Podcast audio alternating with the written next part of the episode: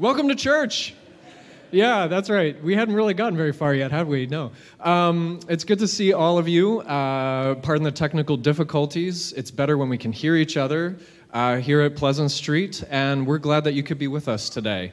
Uh, as we get started on this uh, chilly morning at the end of January, there's a lot of exciting things happening in the life of our church right now and today. I'll get to that in a minute.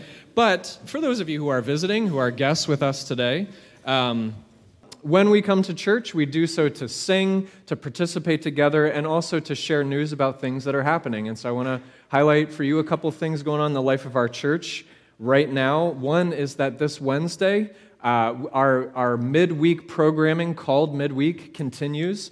Uh, and that starts at 6.30 p.m. That's when our gems and our cadets meet. Uh, that's when middle school youth group meets. And that's also when we have a, a an adult study class ongoing right now by our own uh, resident scholar, Mr. John Vriesma, who has uh, been researching for many years, understanding the ancient world, uh, the first century world of Jesus that he lived in. He's been walking us through this really interesting class called Jesus the Rabbi. It runs from 6:30 to 8 p.m. in room E downstairs.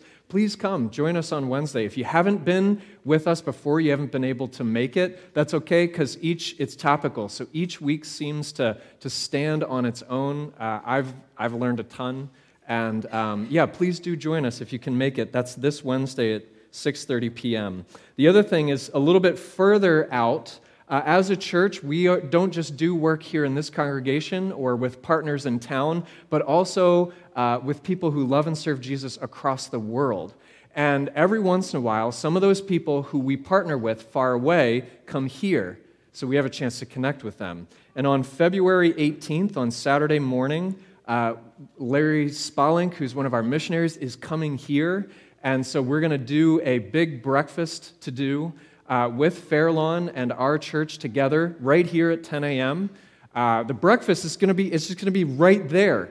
You know, you, you can almost see it, right? That just imagine that's where it's going to be. Please come and join us uh, to hear about Larry and his work and uh, what God is up to in Japan. Uh, so that's, that's a plug for that. The final comes from Sadie in the office, which is to say, we're, we're about to print another directory, a paper copy of the directory. Uh, and we're looking, this is a last call for updated information uh, so that we can capture an accurate snapshot of our information to go into that directory. So, in particular for our college students, if you can look through any address changes that have come for college students or young adults, and if you know those, please get those to Sadie this week so we can print those things and have all the mail go to the right places. Okay, my friends, well, well that's things that are upcoming, but today uh, is a very special and exciting day because it's Family Sunday which is a chance for us to remember that church is all ages, young and old, familiar and new together worshiping. And it's also Cadet Sunday. And so, with that being said, uh, I want to invite our cadet corps to come on down. They're going to lead us off. Welcome, everybody. Today is a family Sunday and it's a cadet Sunday. And we have about half of our cadet club here from Pleasant Street and Fairlawn Church. We also have a number of boys from other churches. Some of them are in other services now, but we do another Cadet Sunday uh, in a month at Fairlawn as well. And we want to welcome you to Cadet Sunday. We hope you learn a little bit about cadets along the way. And right now, we're going to have an opening call to worship. We'd like you to join us in that. And it's based on the cadet theme this year, which is amazing. We worship an amazing God. And this is an interactive call to worship.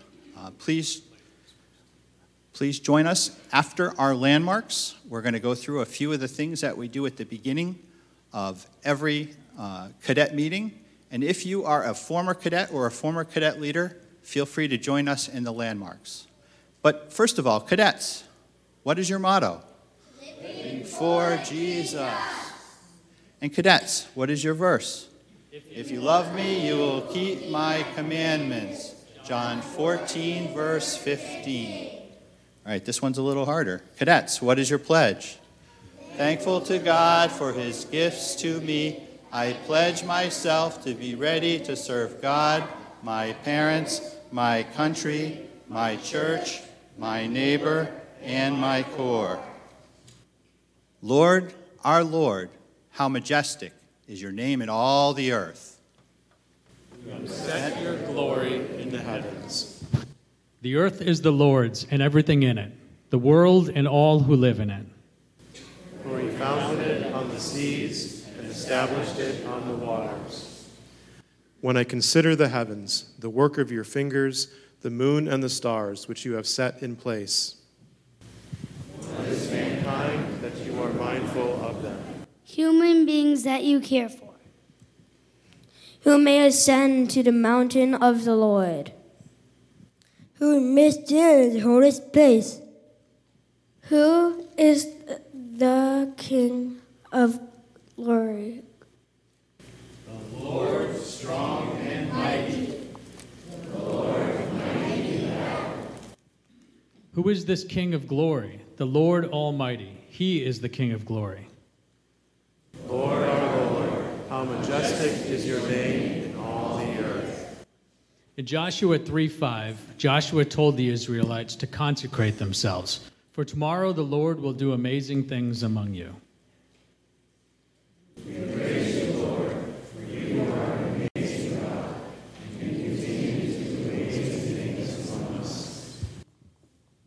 Please rise in body or spirit as we start our worship.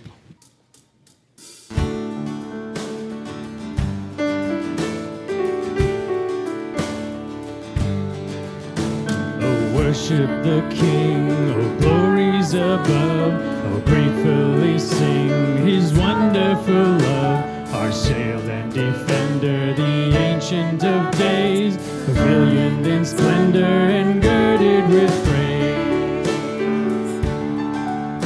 Oh tell of his might, oh sing of his grace, whose robe is the light and canopy space, his shield and the wrath of clouds form, darken his path on the wings of a storm.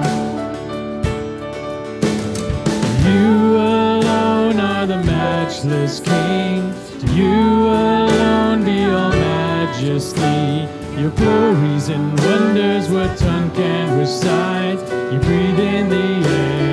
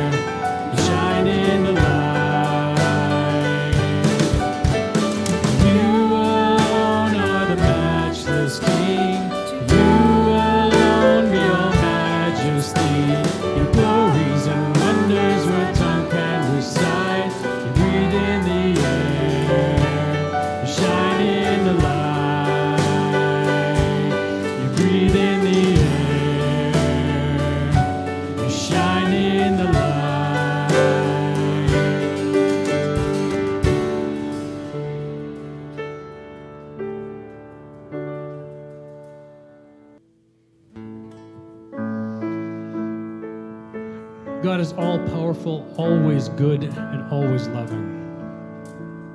No matter how much this world around us changes, we know that God can be consistent. So if you're here today carrying a heavy burden, or doubts, or grief, or pain, or fear, friends, know that you can trust in God's faithfulness. He's the same yesterday, today, and forever. His love endures forever. Let's sing about the same God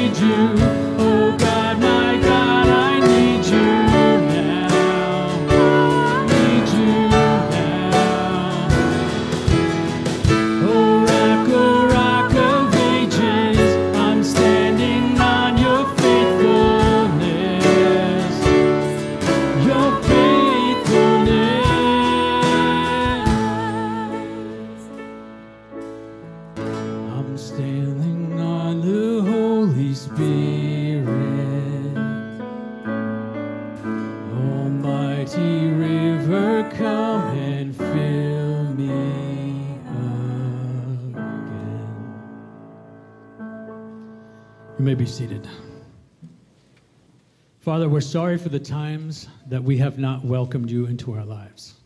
Sometimes we hurt our family and friends and act selfish. Father, we have sinned. Forgive us. For the times we were too weak to stand up for what is right. Father, we have sinned. Forgive us. For the times we refuse to forgive our, others. Father, Take a moment in a silent confession to God.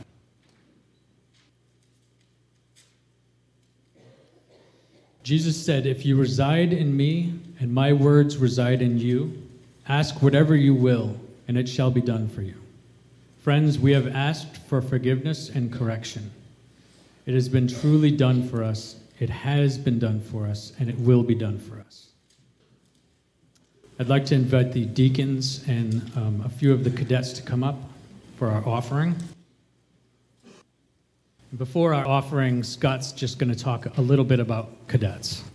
So there's a little bit more information in the bulletin about cadets and Cadet Sunday, as well as kind of this flyer that will tell you some about the larger organization. Cadets is a worldwide organization. It's kind of centered in United States and Canada, but there are clubs throughout the world, including Europe, uh, parts of Russia, Australia, Africa, and other places, which is great. So these five are going to help us with the offering, or they're going to help the deacons with the offering. And I was wondering if a couple of them would tell us some of the things they like about cadets. Some of these are, are new cadets from this year. Let's see. Owen, do you have anything you'd tell us? I like the campouts with the um, hikes. Campouts and the hikes. Let's see. Somebody else. Garrett? My favorite part of cadets is Gaga Ball. Playing Gaga before cadets. That's a big popular one. We also do crafts, we do Bible studies, badges, all kinds of stuff. We'll be in the fellowship hall afterwards if you want to help. Cadets, why don't you guys give the deacons a hand with the baskets? Let's pray. Father, you are an abundant God. Out of your great mercy, you have given us so much. Please receive this offering today, Lord. With, the, with it, we worship you. Please use it to further your kingdom and glorify your name. Amen.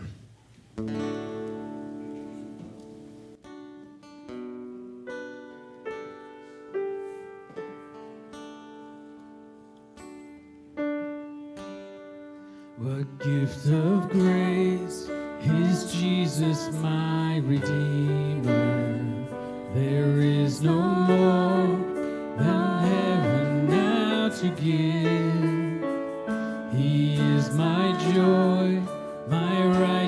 Righteousness and freedom, my steadfast love,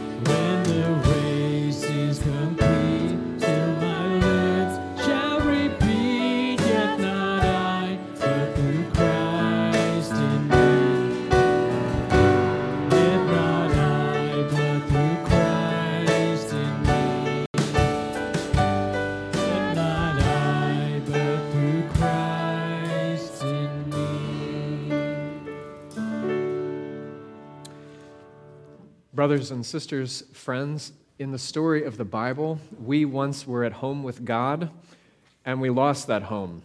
And when that happened, when things got broken between us and God, everything else in the world started to fall apart. When we come into church, we hear again the gospel good news that in Christ, God has made it right between us and Him. And in this place, we get a glimpse of how God is starting to put everything else back together again, too. We don't see that yet, but we do see this peace. And we have something now very real to share with each other, which is the peace of Christ. It's as real as a handshake. And so, in a moment, I'll speak peace to you, and you have a chance to speak that to each other. And as we do this, uh, notice your neighbor's comfort levels. If they go in for the handshake, you can match it. If they do this, you could do that. If, if you get one of these, you know, read, read each other, right? However you do it, we're passing peace to each other. Friends, the peace of Christ is with you. Also with you. Let's share that peace with each other.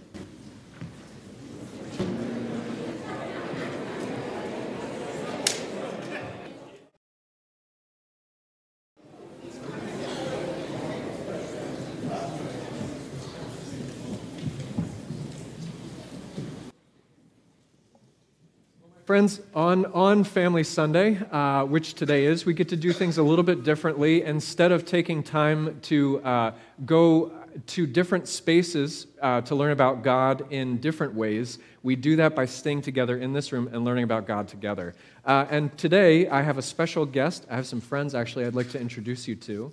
Uh, this is Alva and Avery and Henry.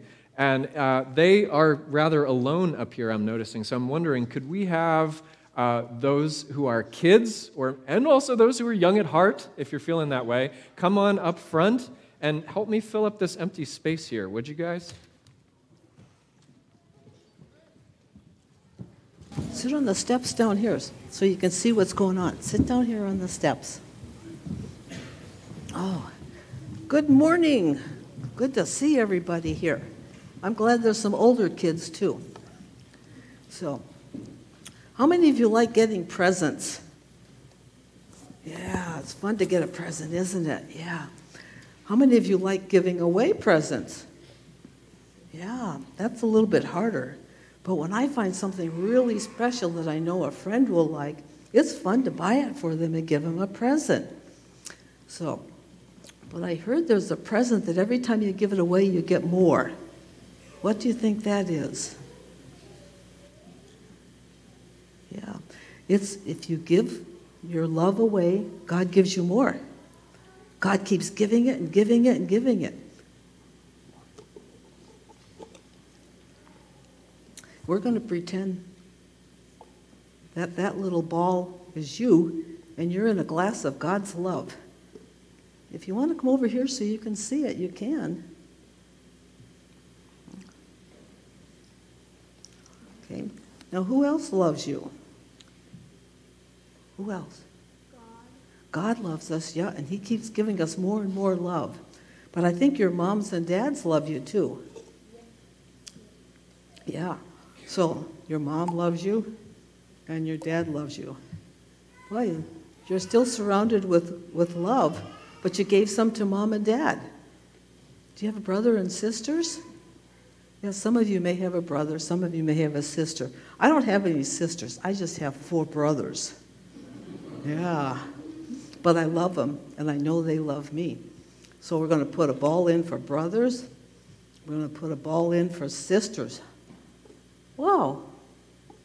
The water still surrounds everybody. God's love is still there. I can give that love away, and God gives me more. Isn't that cool? Do you have grandpas and grandmas? Yeah. Do they love you? Mm-hmm. Yeah. So grandpas love you, and grandmas love you. Who else loves you? Grandfathers, yeah, we put a grandfather in there. Oh, yeah. Yep, Jesus loves us, but his love is all the water that's around there. So, do you have an aunt and uncle that love you? Yeah? Oh. Okay, aunts and uncles. Do you have a friend that loves you? Wow, the glass is filling up. But God love just keeps going. As you express love to somebody else, God gives you more love. Isn't that cool? That God loves you so much. He fills you up with His love so you can give it away. We, I can love everybody here. I don't know everybody personally, but I care about them because God cares about them, and I want to love them. As I get to know them, I can love them more, and God will just give me more love. Isn't that cool? You can't give that gift away enough. You just give it, give it, and give it, give it, and you get more. I think God loves us a whole lot to give us that special gift. Let's have a prayer. Jesus, thank you for giving us love that we can share with everybody around us. Lord, help these boys and girls to become men and women who follow after your heart. In your name, amen. Okay, you can go back to your seats. Good morning. Don't you just love it when all of the pieces all come together? And this is what makes today, Family Sunday, um, really special, I think, at Pleasant Street. And I think it just speaks to how much of a family we are. Uh, my name is Dawn. I'm one of the elders here at Pleasant Street, and it is my privilege and my honor to lead us in prayer this morning. For those of you who may be following along in this month's Today devotional, we have them out here by the door when we come in. A lot of people I know pick them up. Um, one of the titles this past week for, I think it was Friday, was Praise His Name. The Hebrew word hallelujah translates to praise the Lord. Saying praise the Lord is a perfect way for us to start the day, remembering the goodness and faithfulness of God. It helps to set the tone for the day and it puts our attitude in the right place. It also reminds us that God is bigger than our circumstances and that no one else is like the Lord our God. It was a reminder that I needed to hear this week, and I have woven it into our prayer this morning. I hope it will resonate with you as well. Also, as we celebrate Family Sunday today, this morning's prayer focuses on the blessings and needs of the family that God is creating here at Pleasant Street. I pray the Holy Spirit, who knows all the concerns of our hearts and our world, will intercede on behalf of all the brokenness that threatens to weigh us down. Would you pray with me? Almighty and loving God and Father, we come before you today and greet you with our hallelujahs. Hallelujah, praise the Lord. Lord over all creation and over every living thing, we praise you that we are fearfully and wonderfully made. In your image, loved and desired members of your family, called sons and daughters of the Most High, brothers and sisters with Jesus Christ, our Savior. Hallelujah, we praise you, Lord. Creator God, we praise you that you knew each of us from before time began. You planned and knew all the details of our lives and orchestrated them to place each of us here this morning, whether in this sanctuary or in our own homes. You knit us together, not only as individuals in your image, but as a family of believers. In this family we call Pleasant Street Church. Today, as we join together for Family Sunday, we thank you for each member of our family here. For the newest and young lives, we celebrate in parents' arms and infant seats in our midst. We rejoice with Jeff and Pam B in the birth of a healthy new grandson. Bless them with safety and joy as they travel to celebrate together as a family. We thank you for our young children who attend Kid Street, Echo, Cadets, and GEMS. Thank you for their joy for life and their excitement as they hear and learn stories about how much you love them. Thank you for our middle and high school youth. God of wisdom, we ask that you would guide them as they wonder and seek to learn more about you. We give you thanks for our college students and young adults as they work to discern the calling that you have placed on their lives, ponder career options, and to where you might be leading them. Make yourself known to them and help them to see you leading them. Provider God, thank you for staff and volunteers who give of their time, energy, and talents to engage and help to instruct our children and young adults. Hallelujah. Praise the Lord. Particularly today, we give thanks for the men who faithfully lead our cadet program. Father, we ask that you would honor them as they seek to guide and encourage these boys to love and to follow you. Heavenly Father, thank you for grown ups, for those of us walking through our adult years. We give you thanks for those members of our family who have seen generations rising up after them. Thank you for their guidance, their wisdom, and their testimony of your faithfulness through all their years. Whether we are young, old, single, married, raising children, focused on careers, enjoying retirement, or gracefully aging into our senior years, keep us from thinking that we are all grown up. Help us to continue to grow in faith and in our love for you. Remind us that not until we see you face to face will we know all there is to know about you. Lord Jesus, when you walked this earth as one of us, you experienced life's ups and downs with your parents, siblings, and friends. You shared joys, experienced sorrows, and shed tears.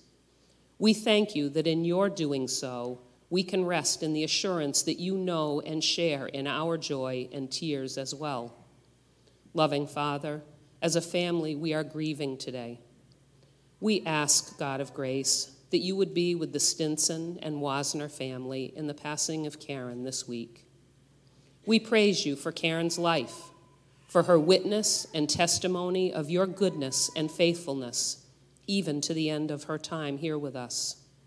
Thank you for the assurance that you have welcomed her home with open arms and that we will one day be reunited with her and all the saints who have gone on before us. Hallelujah. We praise you, Lord, for this promise. We ask, Great Physician, that you would continue to be with members of our family who are struggling with injuries, illnesses, or other difficult diagnoses.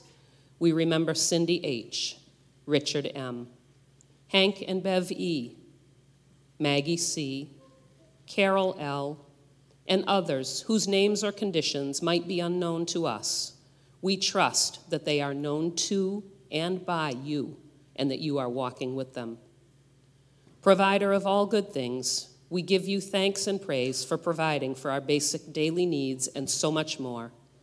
Today, as we gather here, we also give you thanks for providing us a meal, a remembrance of the sacrifice you made in giving up your own Son so that we could be redeemed to you. Jesus, brother and Savior, Thank you for loving us so much that you willingly suffered unimaginable pain and humiliation to pay a price that we could never pay. Hallelujah. Praise the Lord. Holy Spirit, we boldly and humbly ask that you would fill us with your presence. We ask that you would speak to and through Pastor Matthew as he brings us your words this morning. Open our ears, our minds, and our hearts and help us, your children, hear the words and calling of you, our Heavenly Father. Hallelujah. We praise you, Lord. Amen.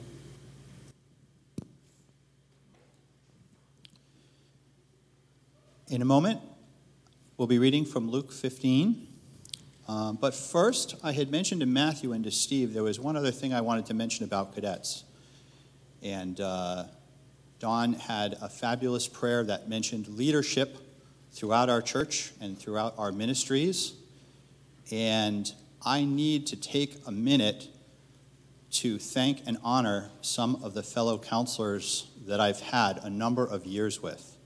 And so they don't really know this, but uh, I'm going to ask if um, Steve Martinka could come up for a second, along with Keith and Mike and Chuck. They're kind of on the spot here, and I know they love standing up by themselves in front of us. So this got delayed a little bit. This was a, a secret announcement that was going to be about four years ago, and Cadet Sunday was canceled rather abruptly for uh, reasons that elude me for a couple of years. This is actually the first Cadet Sunday we've had in four years, believe it or not.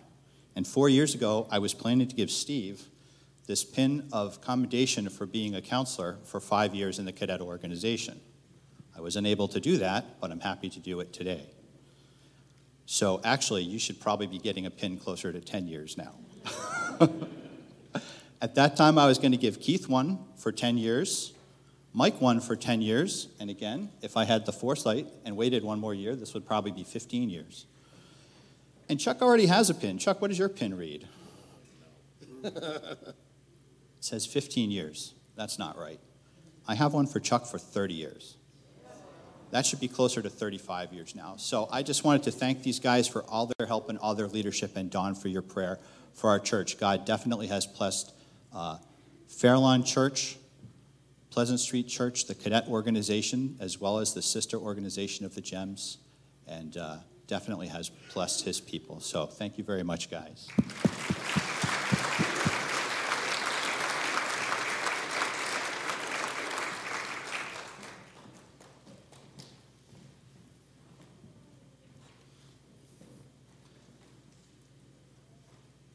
Today's reading is from Luke chapter 15. I'm reading from the New International Version. We're going to start out with the first few verses and then skip down a little bit. Now the tax collectors and sinners were all gathering around to hear Jesus. But the Pharisees and the teachers of the law muttered, This man welcomes sinners and eats with them. And then Jesus told them this parable. Actually, here Jesus tells them a couple parables, and then he goes on to this one. Verse 11 Jesus continued There was a man who had two sons.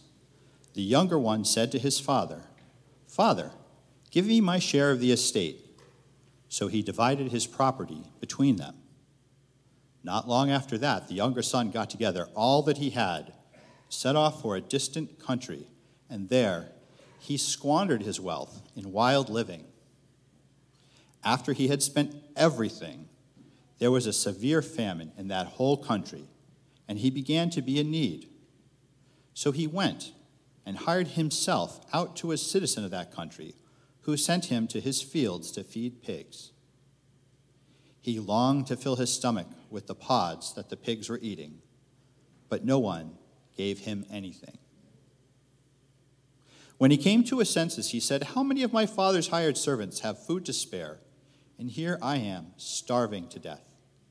I will set out and go back to my father and say to him, Father, I have sinned against heaven and against you. I am no longer worthy to be called your son.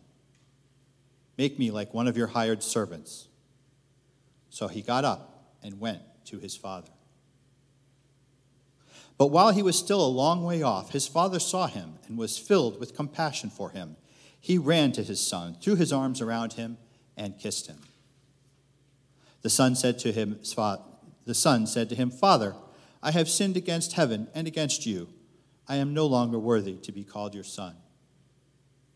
But the father said to his servants, Quick, bring the best robe, put it on him, put a ring on his finger and sandals on his feet. Bring the fattened calf and kill it. Let's have a feast and celebrate. For this son of mine was dead and is alive again. He was lost and is found. So they began to celebrate. Meanwhile, the older son was in the field. When he came near the house, he heard music and dancing. So he called one of the servants and asked him what was going on.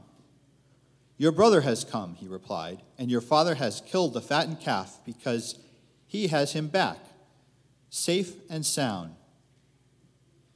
The older brother became angry and refused to go in.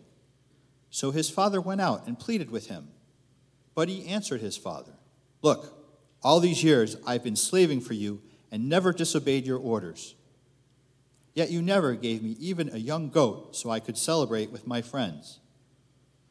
But when this son of yours, who has squandered your, your property with prostitutes, comes home, you kill the fattened calf for him. My son, father said, You are always with me, and everything I have is yours. But we had to celebrate and be glad, because this brother of yours was dead and is alive again. He was lost and is found.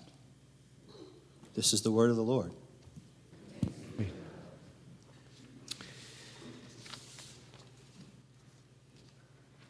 During this Epiphany season, what we've been doing together as a church is taking some time to look at some new mission and values language that our leaders have been praying through and talking about over the last number of months. And we'll continue that this morning by looking at this magnificent story that Jesus tells. But before we do that, would you pray with me? Lord Jesus, when we come into this place, um, we are coming to your house. And when we come here, we get to uh, see old friends and make new ones.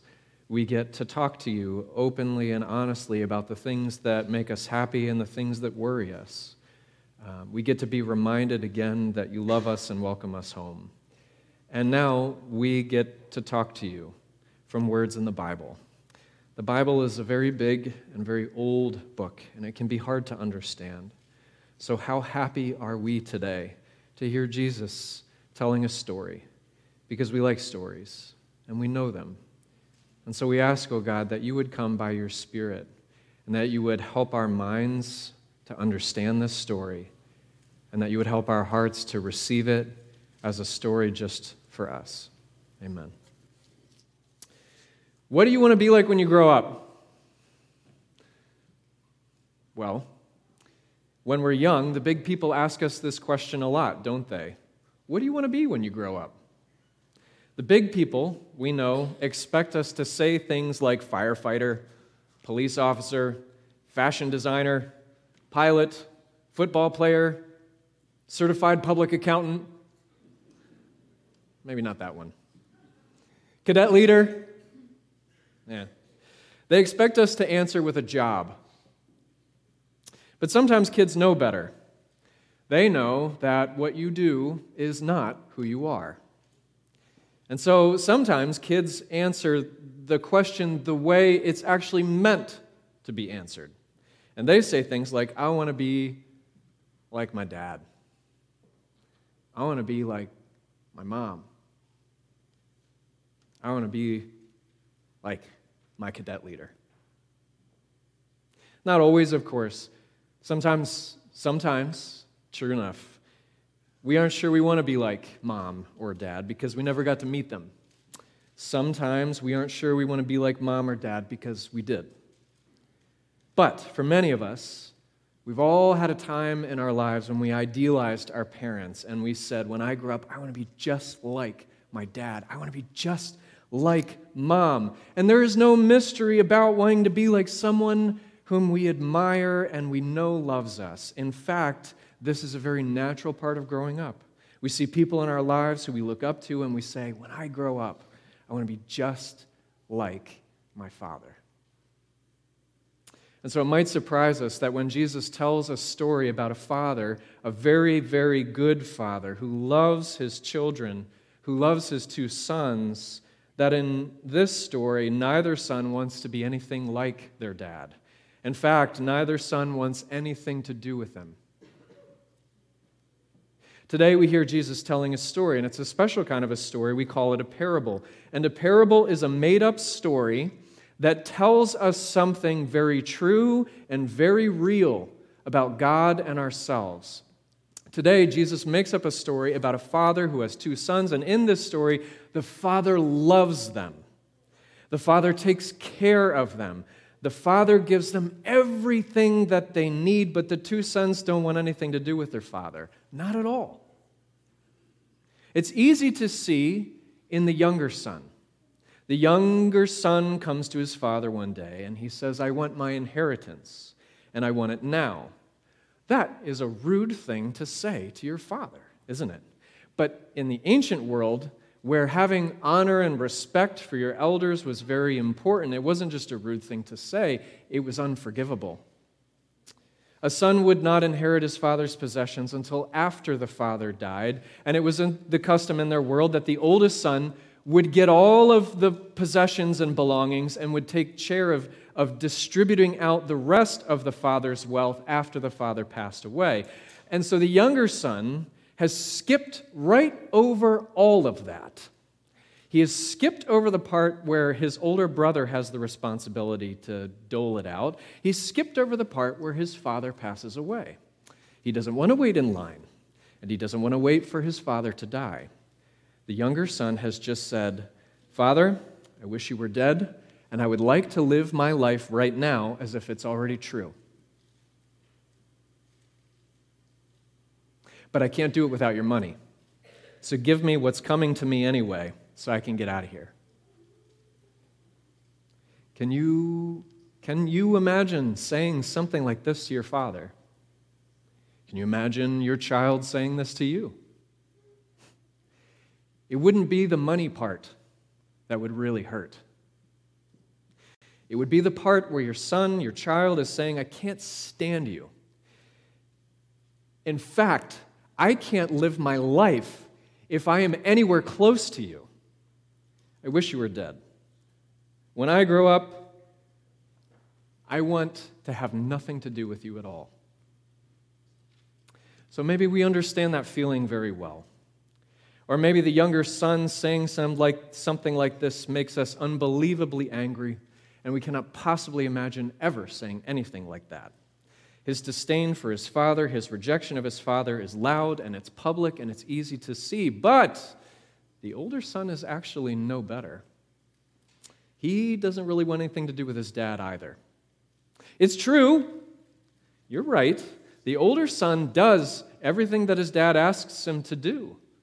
And if you look at the story outwardly, the older son does all the things that are expected of him. He is the model child. He is everything the younger brother is not, and a little bit proud of it too. He's dutiful, he's diligent, he's compliant, he's hardworking, but he hates every minute of it. He resents his father. How do we know? Well, you don't see it until his younger brother comes home. After spending all of the money, the younger son has the gall to show his face around the family estate again. Nothing to show for himself except empty pockets. This is not unusual. But dad doesn't punish him, he puts a ring on his finger. He doesn't dress him down with a speech that surely the, the older son has been rehearsing in his head for years. Instead, this, the father dresses him up in a robe he doesn't make the younger son grovel and work to prove that he's changed. The father just kills the fatted calf. And that is when what is hiding in the older brother's heart comes out. He will not go into the party. He will not come inside. He will not celebrate this tragedy. The father comes out to him begging The older son says, All my life I have slaved for you, and never once have you given me even a young goat so I could have a party with my friends. Yeah, the older son stayed home, but his, fart, his, his heart could not be further away. It could not be harder or colder. His son thinks himself a prisoner. Does that make the father a warden or a slave master? His son was here working alongside him in the household all these years, and secretly he was daydreaming about having a party with his friends. Jesus tells this story about a father who has two sons, and neither son wants anything to do with their dad. And he makes up this pretend story to tell us something very real and very true and very, very sad. We are the younger sons and daughters. We are the older brothers and sisters. Now, we might run or we might stay, but in either case, what is spiritually true is that we take the Father for granted. We presume on his kindness. We want his stuff, we do not want him. He is nothing more than a vending machine to us. We grudgingly obey the Father out of fear or resentment or custom or obligation. We give him only exactly what he asks for, and we resent even that. We do not take joy and delight in the Father himself, which is what we were made for. We were meant, my friends, to find in God our heart's happy home, and in God's voice the greatest comfort, and in God's gaze and affection all we could ever need. And that's just not the reality of so much of our experience. We want to gaze at screens. We want the world to clap for us. We want to know What do I have to do to keep God happy and off my back and the sickness away as long as possible? Most of the time, we treat the Father like, well, like an estranged elderly person. Ray Ortlund uh, is a writer and an author and a preacher, and he once tried to show us a parody of how we treat God by imagining us going to visit him as an elderly man in a nursing home. And he imagined it this way He said, Before we go in, you may want to lower your voice a little bit because God could be sleeping now. He's old, you know, and he doesn't much understand or like this newfangled modern world. His golden days were a long time ago, and that was, that was back when people cared what he thought about things and considered him pretty important in their lives. Anyway, now he's just a good natured, low maintenance friend who's really easy to talk to, especially since he almost never talks back. And when he does, it's usually only to tell me that what I want to do is all right by him. You know the best thing about him, though? He doesn't judge me. Not ever. For anything.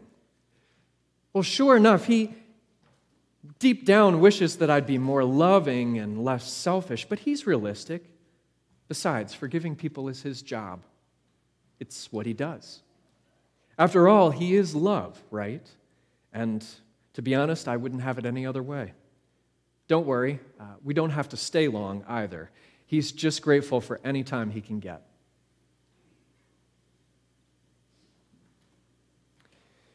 Do you know what an attitude like this does? It gets you lost. And the lost need to be found, which is the point that Jesus is trying to make. And lost being found, Jesus tells us, is like coming home. The younger son comes home, and to his surprise, he is welcomed. He is actually more than that, he is enveloped in love. He is soaked in it like a ball being dropped in a glass of water. He is rejoiced over. He experiences God's lavish love for someone who didn't think that he was even worthy to keep the family name anymore. And for the older brother, too, he has managed also to get lost without ever leaving the front door. He refuses to go into the party. Arms crossed, he won't go in. And the father comes out to him. And it is the healing, gentle words of the Father who comes out of the party to find us sulking, steaming, stewing. And the Father says, My son, everything that I have was already yours. You didn't have anything to prove to me. You never did. You're mine. What Jesus is telling us with this made up story is something very, very true and very, very real, and it is that coming home means reconciling with the Father whom we have spurned, and who, in the face of our rejection, has only extended himself further to show and prove his love for us. Coming home means not just knowing, but experiencing the Father's love, whom we have so badly misjudged, but who has not ever forgotten who we are. Henri Nouwen was a writer and a thinker uh, and a, a Christian priest, and he once said that this made up story it speaks the truth about a love that existed before any of our rejection was even possible it tells the story of a love that will still be there after every single rejection has taken place. It is the first and the everlasting love of a God who reveals himself to us over and over again as Father. And friends, Jesus tells this story because in his world, people were lost in fear and anger and rejection and hostility and callousness toward God. When Jesus tells this story, Luke reminds us he is around a table with sinners and Pharisees. Like younger brothers, the sinners fear that they have squandered God's love and they will never be able to get it back again. And the Pharisees stand off in the corner like older brothers who think that they have to earn God's attention and they gossip about all the unworthy people and resent that He is showing it to them in the first place at the same time. And Jesus tells this story to show us too what the Father is like. He is the one who sees us coming a long way off and runs and envelops us in love and a hug, taking our face in his hands and gazing at us in joy, even though we wished him dead. And God is the one who comes out to us when we are frozen in self righteousness and can't move, and we're afraid of doing all the wrong things and upset that someone else is getting the attention, and we are upset at God. And so God comes out to us and tells us again, we are loved. We are, and we always have been. Jesus tells us this story to tell us that in him, God has extended himself into a whole world full of lost people in order to bring us home. And home in the Bible always means God. And we are telling this story today because here at Pleasant Street, we want to be a church where the lost are found.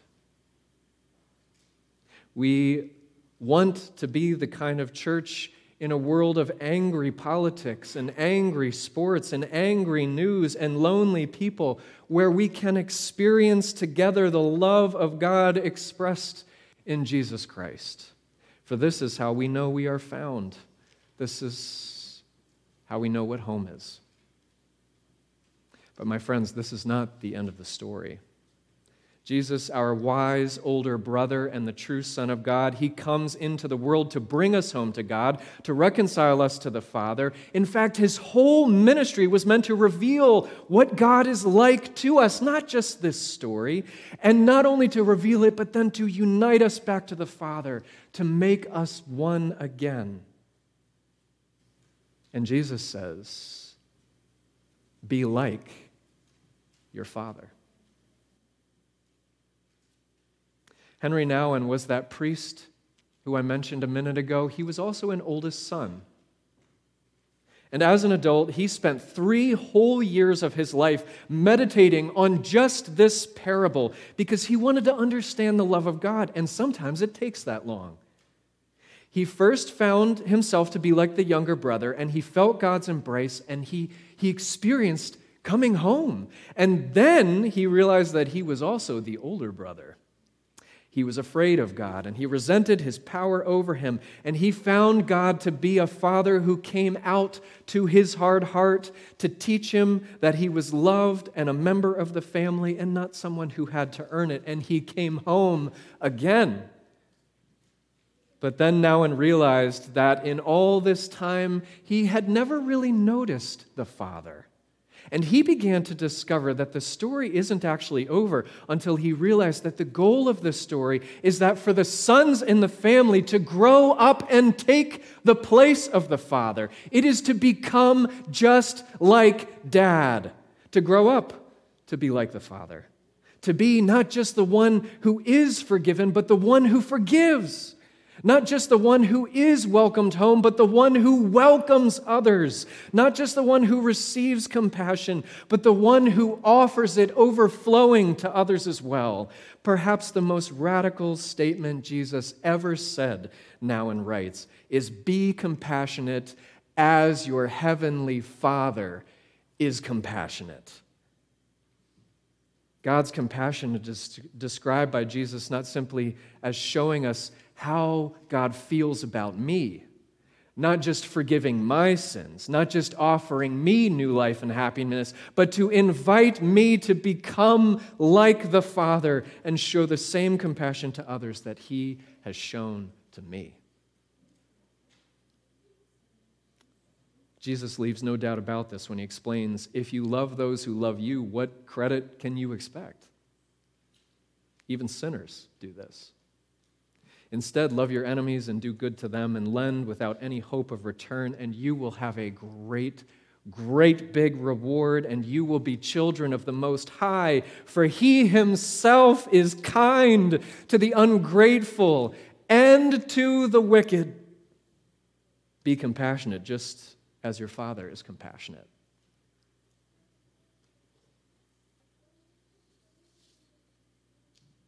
Roger was simply a lost kid from a hard home situation. Roger's parents had gotten tied up in substances and they couldn't take care of him. Craig Barnes, who was a pastor and the son of a pastor, uh, he tells the story about Roger and about Roger's about his dad, a pastor who tried to help. One night Roger called the Barnes family. He couldn't wake his parents up. He was 11 and he had no other family. Craig's father got in the car and he went to pick him up just for the night. But somewhere along the ride home to his house, he had already decided to adopt Roger.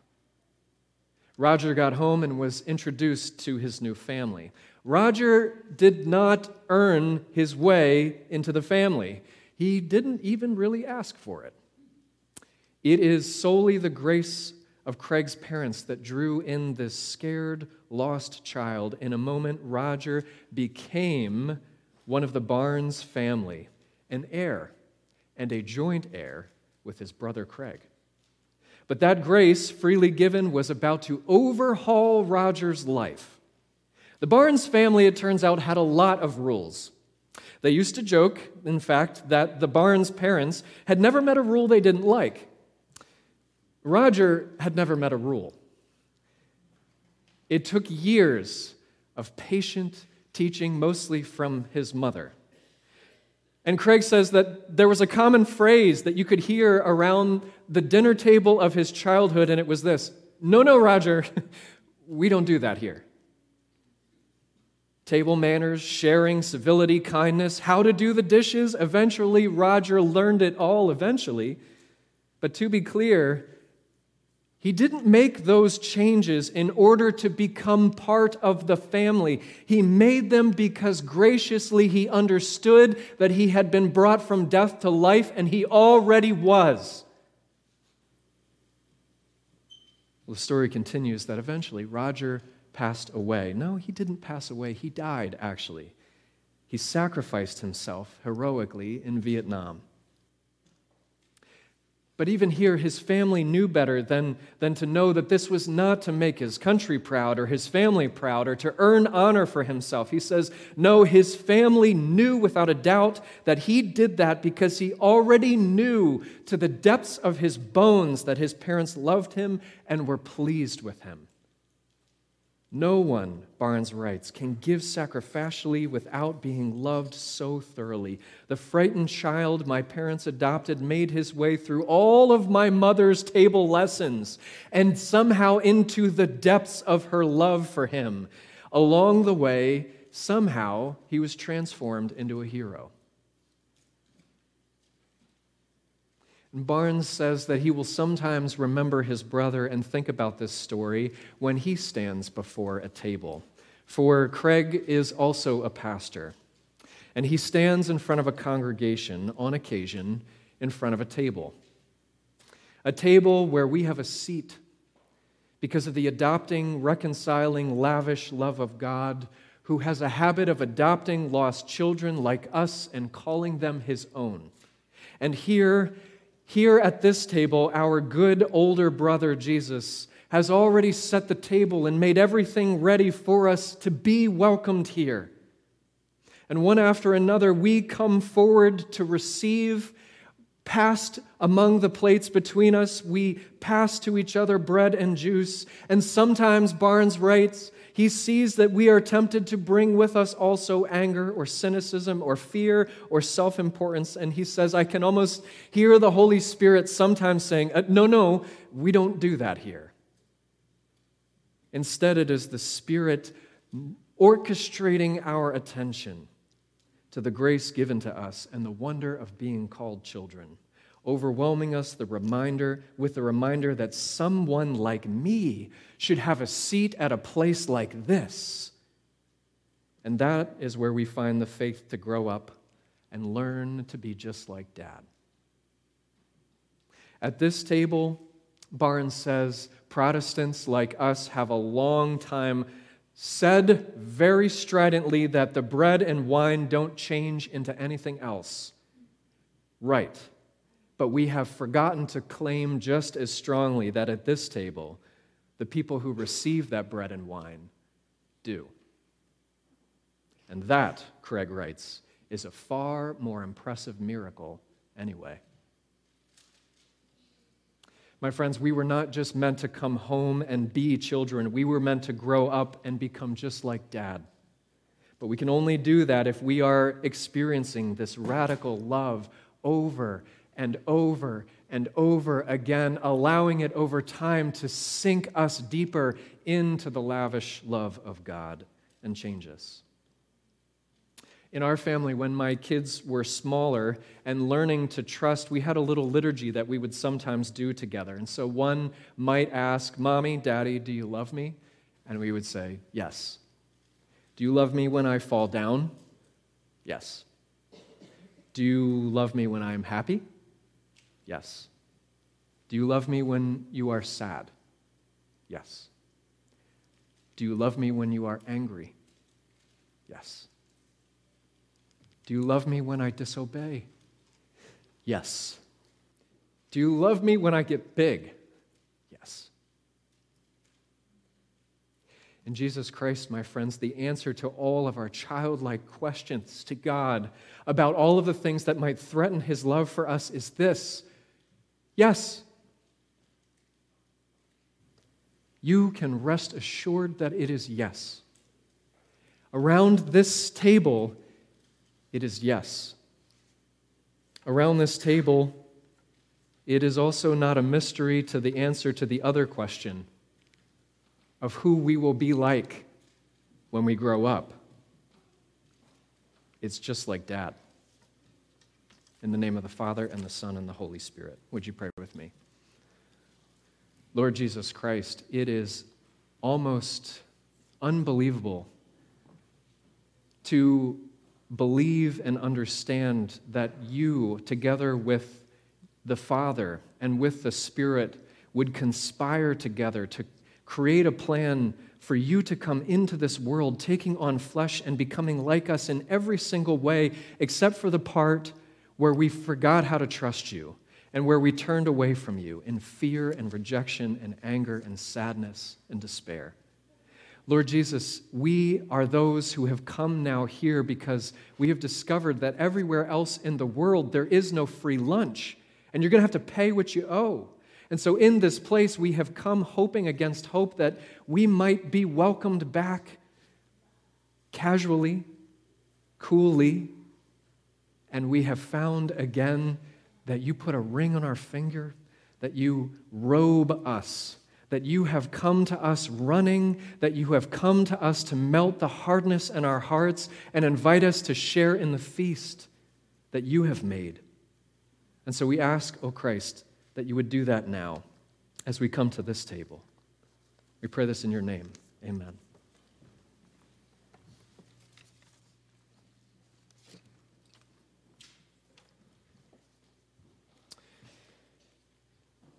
The Lord has prepared this table.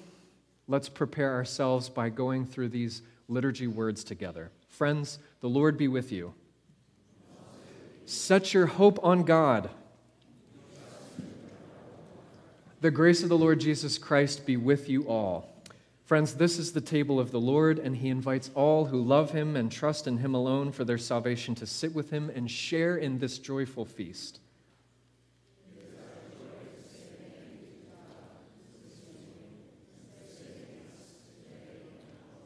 Pray with me.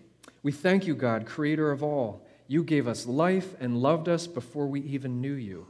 We thank you, God, for your Son, Jesus Christ. His death freed us from sin. His resurrection gives us new life. His return will bring us to live in God's house forever. We thank you, God, for the Holy Spirit. May the Spirit make this bread and cup a holy meal of faith. Amen. Friend, we come to this table because Jesus invited us here. To remember him, Jesus tells us to eat this broken bread and to drink this cup in true faith, and to keep doing this until he comes again. In this meal, God tells us that our sins have been completely forgiven through the one sacrifice of Jesus Christ. On the cross, Jesus' body was broken and Jesus' blood was shed. God also tells us that the Holy Spirit makes us one with Christ and through Jesus, one with all other Christians. Let us all together, young and old, new and familiar, remember the story of how this meal began. You see, the night before Jesus was arrested, he was eating with his disciples.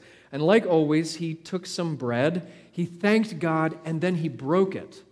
And he gave it to them, saying, uh, This is my body, which is given for you. Eat this and remember me. When they had finished eating, he took a cup and after giving thanks to God, he gave it to them, saying, This cup makes you sons and daughters in my blood. Drink this and remember me.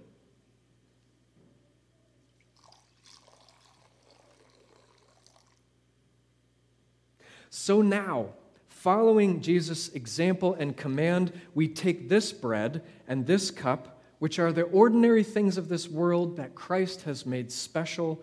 And today, when we eat and drink this cup, we remember Jesus' death until he comes again.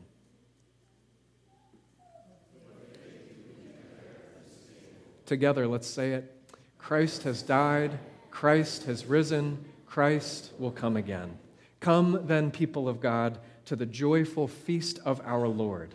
Would you pray with me? Loving God, you made this world marvelous for us to enjoy. You gave us Jesus to be our Savior, Lord, and friend, and to bring us to you. You send your Spirit to make us one family in Christ. Through your goodness, we have this bread and wine to offer with which earth has given and human hands have made. May we know your presence in the sharing of this bread, and through your word, may we know the power of your salvation. We celebrate today because Jesus shared his life with his first disciples. He shared it with the church throughout the centuries, and he shares it with us now. Make us one in Christ and one with each other through this meal. Amen. Friends, come, for all is ready, and these are the gifts of God for the people of God. I want to invite our worship team and also our elders to come forward. They're going to help us uh, to take these elements together. If you would prefer single serve elements, we have those as well. Uh, just give me a, a wave or indicate it with a, with a sign, and I can bring those to you.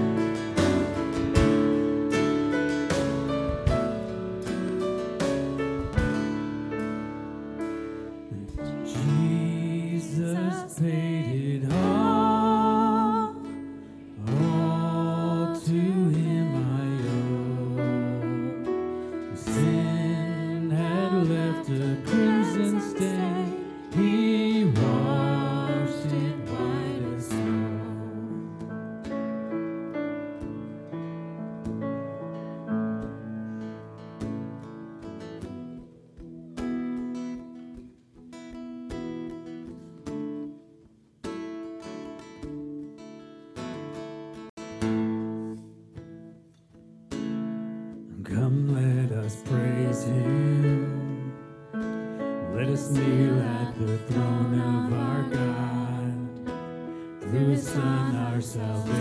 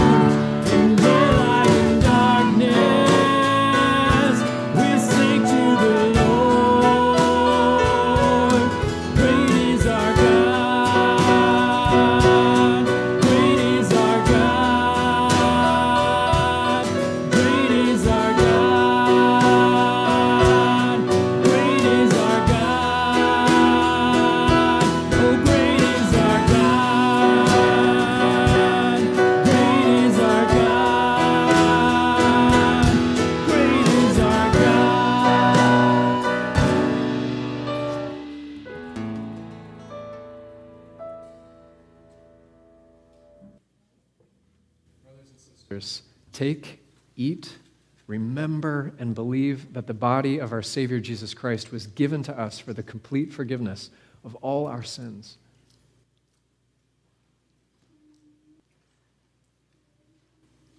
And friends, take, drink, remember, and believe that the blood of our Savior Jesus Christ was shed for the complete forgiveness of all our sins.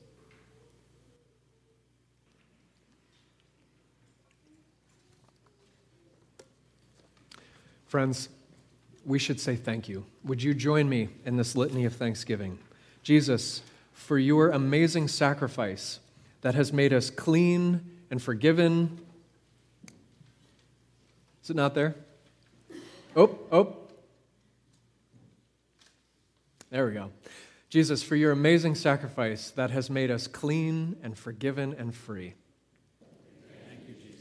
For this bread and wine that help us to remember your amazing love for us.